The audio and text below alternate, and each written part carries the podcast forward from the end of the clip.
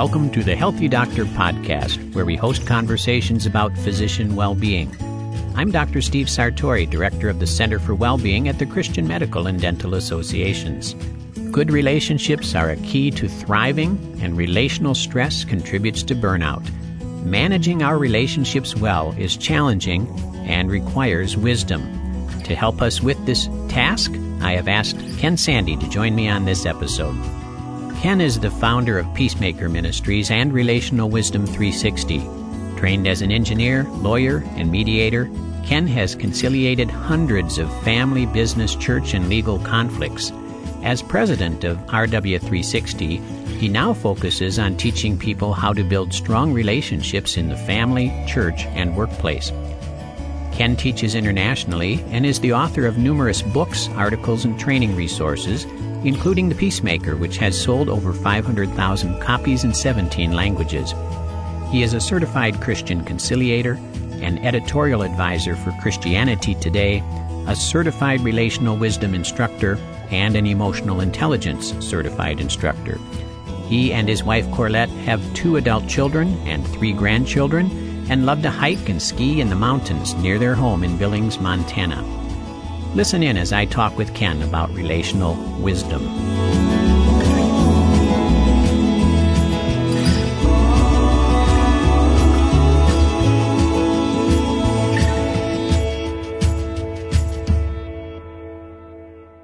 Well, Ken, thank you for joining me on this episode of the Healthy Doctor Podcast. Great to be here, Steve. Thanks for having me. Good to be with you. Many listeners know you as the founder of Peacemaker Ministries and author of the book, The Peacemaker. And now you've been talking about a topic called relational wisdom. And I'm wondering what prompted this redirection or change of focus? Well, I had 30 incredibly wonderful years at Peacemaker Ministries. Just a great team, and God just was doing wonderful things through that. But in 2012, after 30 years of resolving conflicts, I decided I'd rather switch my focus to preventing conflicts. To paraphrase an old adage from a lawyer's perspective, an ounce of prevention's worth about $100,000 of legal fees. And in so many cases, Steve, that we mediated, we sort of backed the storyline up to sort of see how people got where they are. And in so many of those cases, you could identify just specific relational choices, relational weaknesses the parties had that brought them to a point of a lawsuit, a church split, a divorce, what have you. So our focus now is how do we help people develop relational skills that will prevent conflict by developing stronger relationships. Very good. You sound like a doctor talking here. We're always talking prevention rather than trying to do something after the problem hits. So I really think you're onto a better approach. I hadn't thought of that, but that's a perfect analogy. Good doctors would much rather prevent an illness or injury than to repair it. Absolutely. Well, when you talk about this prevention and you talk about being proactive and getting on the front end of this, how would you define this term you use, relational wisdom? Well, relational wisdom in its simplest form is basically living out Jesus' command to love the Lord your God with all your heart, mind, strength, and soul, and love your neighbors yourself. That's all about relationship. If you want a more technical definition, you could define relational wisdom as your ability to discern emotions, interests, and abilities in yourself and others, to interpret that information in light of God's Word, and to use those insights to manage your responses and your relationships successfully. So you take in information, you evaluate it properly, and then you use that information to engage other people in a successful way. Another way to put it, when I often describe it to people, is that relational wisdom can be thought of as a God-centered, biblically grounded, gospel-driven form of emotional intelligence. That's a term we hear a lot of, emotional intelligence, and I like that thought about it being relational in the sense of loving God, loving yourself, loving your neighbor, and being discerning, and then being able to interpret. Sounds like it doesn't always come natural.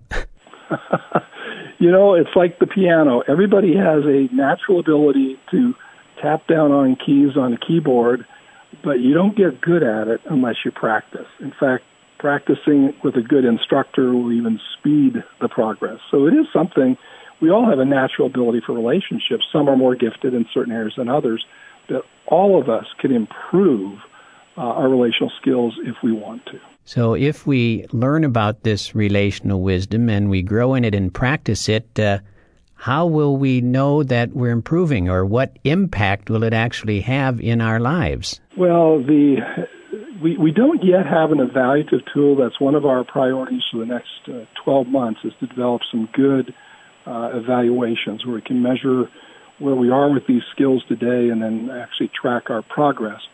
But today, the best way is to, basically examine your relationships. That's a lot of what our training does. It helps people go through and really examine their relationships, their empathy, compassion, communication skills, how they deal with conflict, all those things. And then also seeking feedback from those people who know us the best and love us enough to tell us the truth. So there's an accountability and approachability dynamic to this of involving other people to help us see, how are we doing? Where are we strong? Where are we weak? And what specific skills do we want to focus on, over the next 30 days to really raise our relational wisdom capacity. So you said that the difference between relational wisdom, it's really sort of like emotional intelligence, but with a biblical perspective. Yeah, that'd be the main thing. We incorporate a lot of the excellent neurological hormonology of emotional intelligence. There's tremendous insights that scientists, psychologists, neurologists have gained in the last few decades. In fact, Dan Goleman's books are required reading for our instructors. There's a lot of valuable insights. But I'm not aware of any, really good book on emotional intelligence that has a solid biblical worldview behind it. So you're missing out some pretty important things: the doctrine of God, the doctrine of sin, the doctrine of redemption. All of those things have a huge effect on our personal growth, how we manage ourselves, and how we relate to other people. So we take the best of the emotional intelligence field, and then we run it through a biblical grid, bringing in the essential doctrines of grace and sanctification to help people grow in ways that really are fulfilling God's purpose in us to conform us to the likeness of Christ. And, of course, he was the most highly relational, the most emotionally intelligent person that's ever walked the face of the earth. So is there a difference between a Christian and perhaps a non-Christian with their capacity, their ability to realize this skill of relational wisdom? What I've found over the years, Steve, is there are some people who are not Christians, who do not acknowledge God or confess Christ, who actually are more relationally wise, more compassionate, more empathetic, better communicators than some Christians. So just because someone's not a Christian doesn't mean that they don't have this God-given capacity, because every person is made in the image of God, and by definition, we have this capacity for relationship. So I'm always happy to learn from non-Christians who I see who've developed, good relational skills and to follow their example. But as a Christian, we have something else going for us, which is the gospel itself, which is the message of redemption, of sanctification, of deliverance, forgiveness of sin, and then deliverance from sin, which is not only should be a tremendous source of motivation, driving us to live up to the calling we receive, but there's a power, the power of the Holy Spirit. So I'm not just using things I've learned in a seminar to change. I'm drawing on the power of the Holy Spirit, of prayer, the fellowship of the church, the wisdom of Scripture. We've got a lot more tools and resources to bring to bear as we change and grow. So you would hope, ideally, that Christians would be in any given community or in an office, anywhere you have, that the Christians would stand out for their relational skills. That's really, if we're living up to our calling, appropriating all the resources available to us, we would be living up to it. In fact, I'd just quickly add, that's what happened to me when I was an engineer in the medical research and development field, and I was working with other engineers who are believers, and I saw the higher quality of their relational skills. That's what drew me to the church and drew me to Christ over 30 years ago. Yeah, it would seem to me that if one of the ends for our lives is to be conformed into the image of Jesus Christ as Christians, that God would then give us the equipment and give us the opportunity to do just that, that he would not leave us void of the resources to grow into that. Absolutely true. But the sad thing is the resources are right there in front of us, and many people simply don't choose to use them. Just for example, the Bible itself is virtually every verse in the Bible, from Genesis to Revelation, is speaking to one of the three major areas of relational wisdom: God awareness, self-awareness, and other awareness. How do we relate to God, understand and relate to God? How do we understand and manage ourselves? How do we understand and love our neighbors? And every verse in the Bible has to do with one of those three areas, and yet many Christians, their Bibles either collect dust, or when they read it, it's just superficial. They go through it, and they don't appreciate and get the benefit from it. And certainly for us in healthcare, as we relate to so many people on a regular basis, I think of every patient interaction we have, there are training programs to help us with empathetics, or how to seek to understand our patients better. Sounds like growing in relational wisdom would help us with that. Well, it would be absolutely crucial, and both in terms of serving people better, but also dealing with the stress. Burnout is a huge problem, of course, in the health field today. Doctors and nurses under so much pressure, and a lot of them just giving up on that field just because of the stress. And a lot of this has to do with their relational capacity to read themselves, to understand, when they are getting stressed out, how to cope with that stress, how to deal with difficult relationships in the workplace. There's a lot of ways we can address that stress and avoid burnout. But again, these are skills that need to be learned and practiced. Yeah, it's a very critical thing. You're right. How do we manage ourselves? How do we manage our relationships? How do we manage the purpose, the meaning, the transcendence piece of how we think about life and relate to God if we're Christians? And you're right, those are key pieces to avoiding or preventing burnout or managing it if it shows up on our radar screen. Another piece in the medical literature, at least in the healthcare experience, is about how do doctors or clinical people grow in their leadership skills and their leadership capacity? And the literature I read says it's really not about your IQ, it's about your EQ. It's about your relational capacity that drives performance in the leadership arena. Absolutely. That's so true, Steve. In fact, in most professions, IQ provides very little indication of success in a particular profession. Maybe exceptions if you work in the down on some nuclear physics problem. Maybe you've got to have all that IQ. But in most professions, even if you have a very high IQ, if you don't have good relational skills, the soft skills, very often your career is going to stagnate or even just fail altogether. And there's people who may not have gotten straight A's or graduated at the top of their class in med school or law school or engineering who go on to be terrific professionals because of their exceptional relational skills. Yeah, we've seen that over and over again. I'm sure you see that in the legal profession. I see it in the medical profession, and it is so true. And what do patients perceive about their doctors? It's really about their relational skills more than their technical skills. Absolutely. Yeah. And I think this is especially vital for Christians because when you're working, as a nurse, as a technician, as a doctor in a hospital or clinic, certainly delivering quality medical care is a very high priority. But it is also loving people. It is sensing their emotional needs. I mean, there's so many issues that come up when people are facing serious illness, things like that, where Christians have the opportunity to engage them in a way that encourages them and sometimes opens the door to share Christ. And as much as curing their cancer is helpful, leading them to Christ for eternal life is infinitely more important. And that's going to come very often through the relationship and the sensitivity and the communication that we have as Christians. Well, doctors typically tend to comment or complain that their time is not what it once was. We have electronic records, we have multiple distractions, we have a declining amount of time per patient to really relate. And I trust that relational wisdom, the very word relational, requires time. Relationships require time. Well, certainly, in many situations they do. And I know that medical people are under a lot of pressure, just keep going from room to room.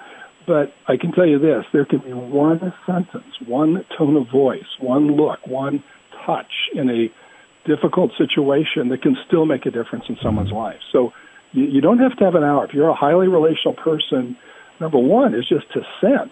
In fact, I had an appointment with a doctor the other day, and I just appreciated it. I shared something with her, and she clearly hit the pause button in our conversation medically, and we just had a wonderful conversation. And I knew she was going to be 5 minutes late getting in the next patient. Boy, did I appreciate it. Yeah, makes a big, big difference, and that relationship is so much a big part of the healing process, trust between a doctor and a patient. Yeah. Absolutely, absolutely. Well, as you know, most doctors or many doctors aren't always the most accomplished in this skill of relational wisdom. People always like a doctor with a good bedside manner or a good relational capacity, but they really don't teach us too much about this in medical school, Ken. It's not sort of drilled into us. So I'm wondering if maybe we should incorporate that into our curriculum. Well, it's interesting. If you Google EI, or emotional intelligence, and medical school, I think what you'll find is a growing number of schools are using this as part of their selection criteria because they're finding out that this really does play a key role in predicting success, even as a doctor, a nurse, or technician, whatever your field is. So there's some med schools now that's a big part of their selection process. Mm. But even those that haven't emphasized it, it's one of the reasons there's a group like ours out here is serving people in the medical profession who, whether they're just starting out or they've been in it for 10 or 15 years, that they can stop and just say, I'd really like to develop this God-given capacity for empathy. I'd like to learn how to read people's body language, to read the look in someone's eye, even notice how someone walks across the room differently, can communicate incredible information. But again, that's something we need to learn, we need to practice. And no matter how long people have been in the practice of medicine, they can improve those skills. Yeah, doctors are very highly trained to observe certain sets of things when it comes to the physical examination, but when it comes to the relational examination, not so much. That's really true. Yeah. And as you know, a lot of what we communicate is not directly in precise words. For example, if you talk to somebody and say, "How are you today?" and they go, "Oh, I'm okay," that's one thing. If they say, "Oh, I'm okay," that little pause changes the sentence. It really says, "I'm not okay," and yet people don't come right out and say that because they're afraid that the other person may not care, may not be interested. So we drop little hints, and that's one thing I notice as a mediator. As a church elder, people drop hints. And I find this especially with men. Men have a hard time coming right out and saying, "I've got a problem, and I don't know what to do with it, and I need help." That's really hard for a lot of men to do. So they'll drop hints, subtle change of voice, just a few words, something very subtle, but we can pick up on those things. And Steve, it was an attorney who picked up on that with me years ago. I just graduated from law school, and I was in a difficult situation, and an attorney who'd never met just saw a distressed look on my face at a conference, came over to me and just said, "Are you okay?" And the conversation took place, changed the course of my life. Mm. And all he did was pick up on an expression, a facial expression of distress and uncertainty. Wow.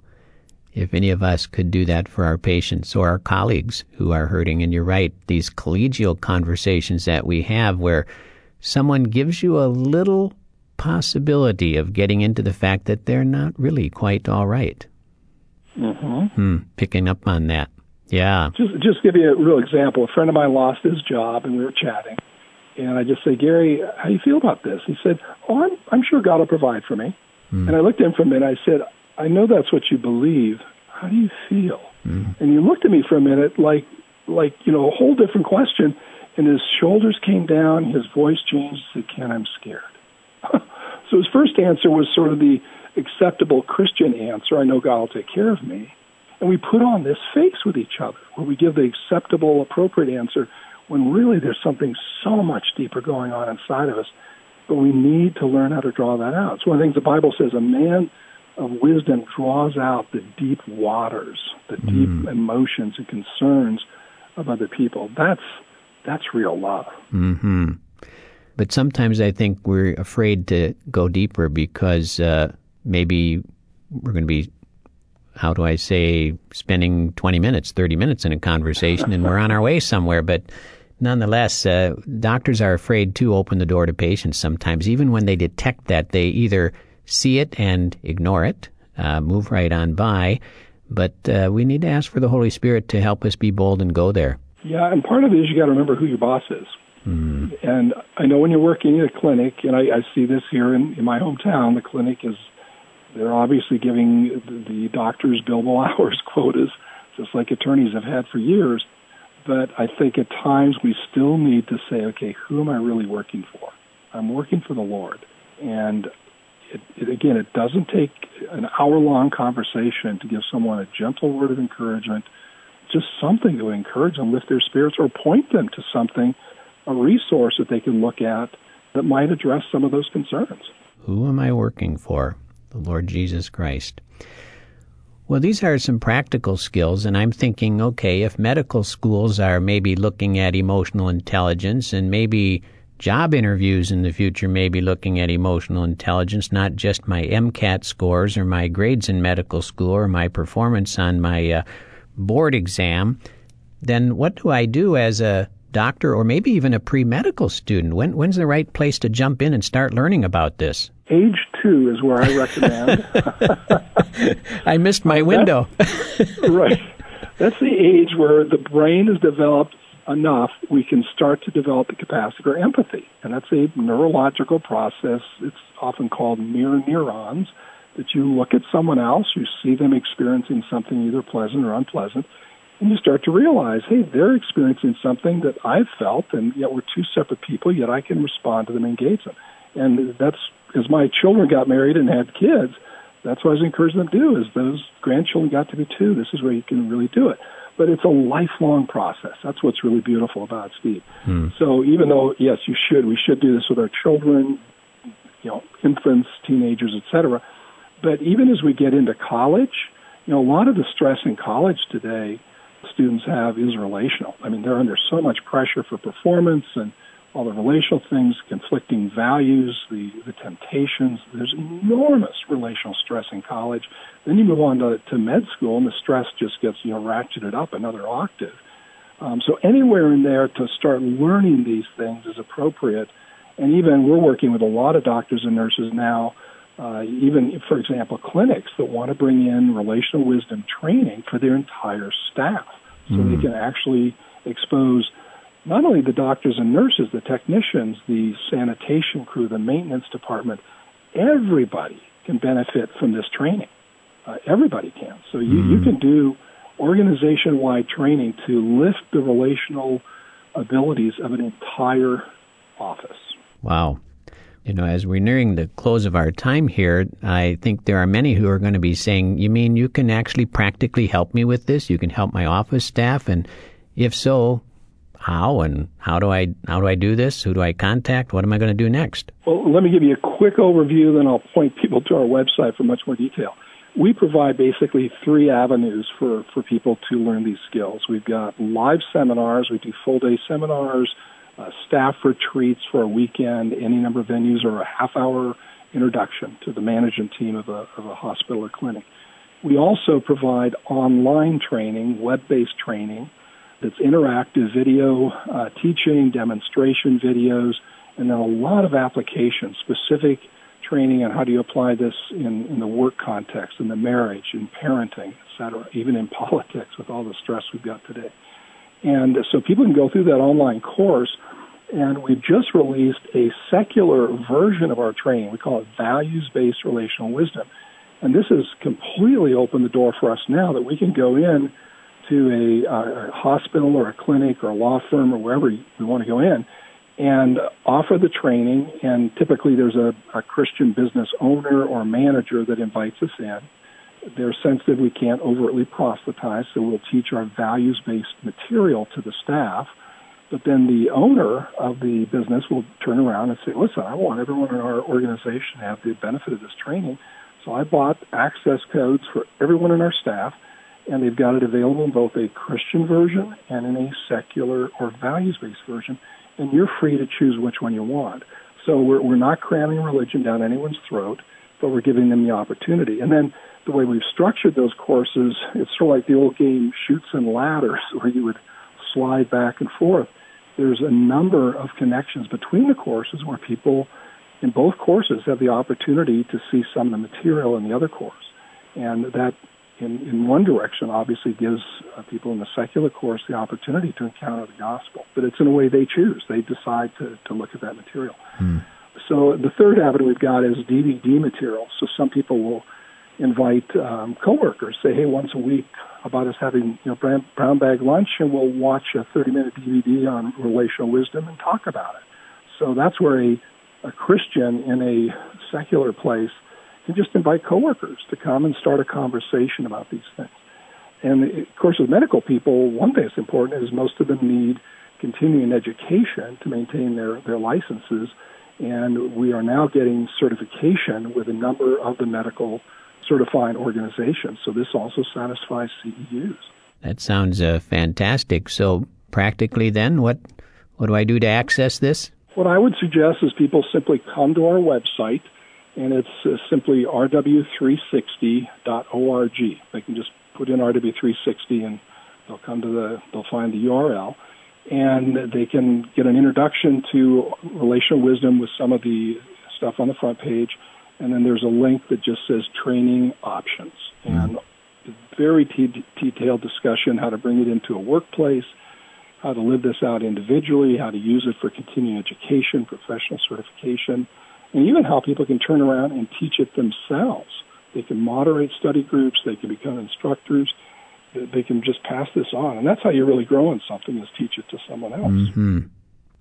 Well, very good. Anything else you'd like to tell our listeners? Well, one thing I'd request is people, if this is something of interest to them, is we are compiling what we call life application modules in a wide variety of venues, law enforcement, engineering, military, whatever. But we really want to develop some specific in the area of healthcare. So if people who go through the training want to email to us scenarios or questions that would be relevant, what do you do when X, Y, and Z, or how do you handle A, B, and C? We are putting those together in these modules so that when medical people go through it, they'll have some real practical, real-life discussion questions and case studies they can use as part of their training, and to talk about with colleagues, this all sounds good, but what do you do when this happens? And that's where the rubber really meets the road, and we want to compile dozens of those questions and scenarios for people in the healthcare field. So if any of your people want to submit some of those questions to us, help us build that module, we would deeply appreciate it. Mm.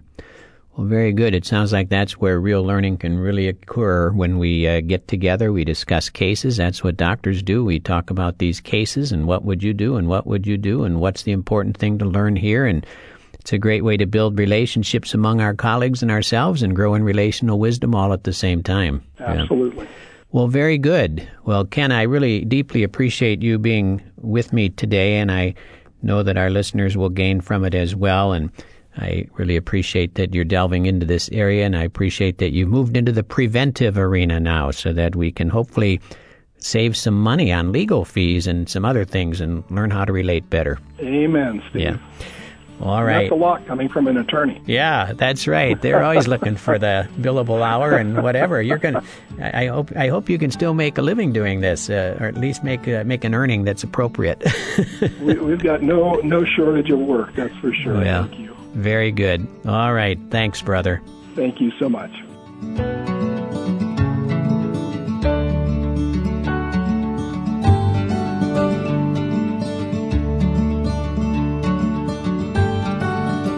Thanks to Ken, I now have a better understanding of relational wisdom and the benefits of growing this skill. Life is about relationships, relationships with God, relationships with ourselves, and relationships with others. If you want to find out more, visit rw360.org. At the CMDA Center for Wellbeing, we help healthcare professionals align with God, optimize well-being, and maximize influence. For more information, visit cmda.org/wellbeing. If you are interested in hosting a wellbeing retreat or need a speaker for your meeting or event, email wellbeing@cmda.org. If you want help managing burnout, navigating change or transition, or growing your leadership skills, a CMDA coach can help. Visit cmda.org/coaching. I invite you to come to Cannon Beach, Oregon, January 23 through 26 for the West Coast Conference, where our team At the Center for Wellbeing, we'll be delivering several presentations addressing well-being for healthcare professionals. Consider arriving a couple of days early for a coach training course, January 22 and 23. This training will equip you with the mindset and skills to help people change without giving them advice. You will love this highly interactive training. Visit cmda.org/events for more information. Thank you for listening to this episode of The Healthy Doctor. Tune in again next month, and until then, care for yourself as you care for others.